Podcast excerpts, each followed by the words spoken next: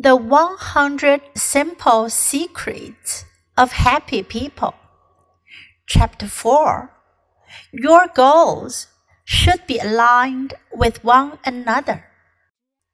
The four tires of your car have to be properly aligned. Otherwise, the left tires will be pointed in a different direction from the right tires and the car won't work. Goals are just like that. They all must be pointed in the same direction. If your goals conflict with one another, your life may not work.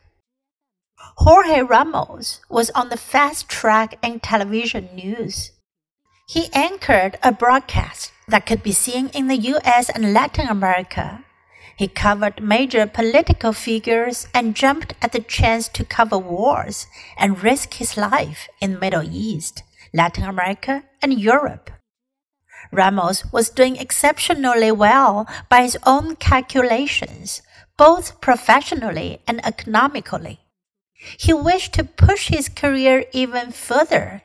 He wanted to peer into the hearts of those that dominate the planet and be at the places where history changes. But Ramos was also missing his family all the time.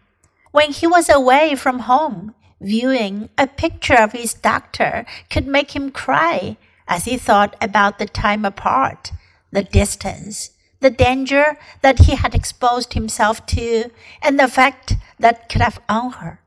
Ramos eventually realized he could not keep his goal of being where the action was and being where he needed to be most with his family.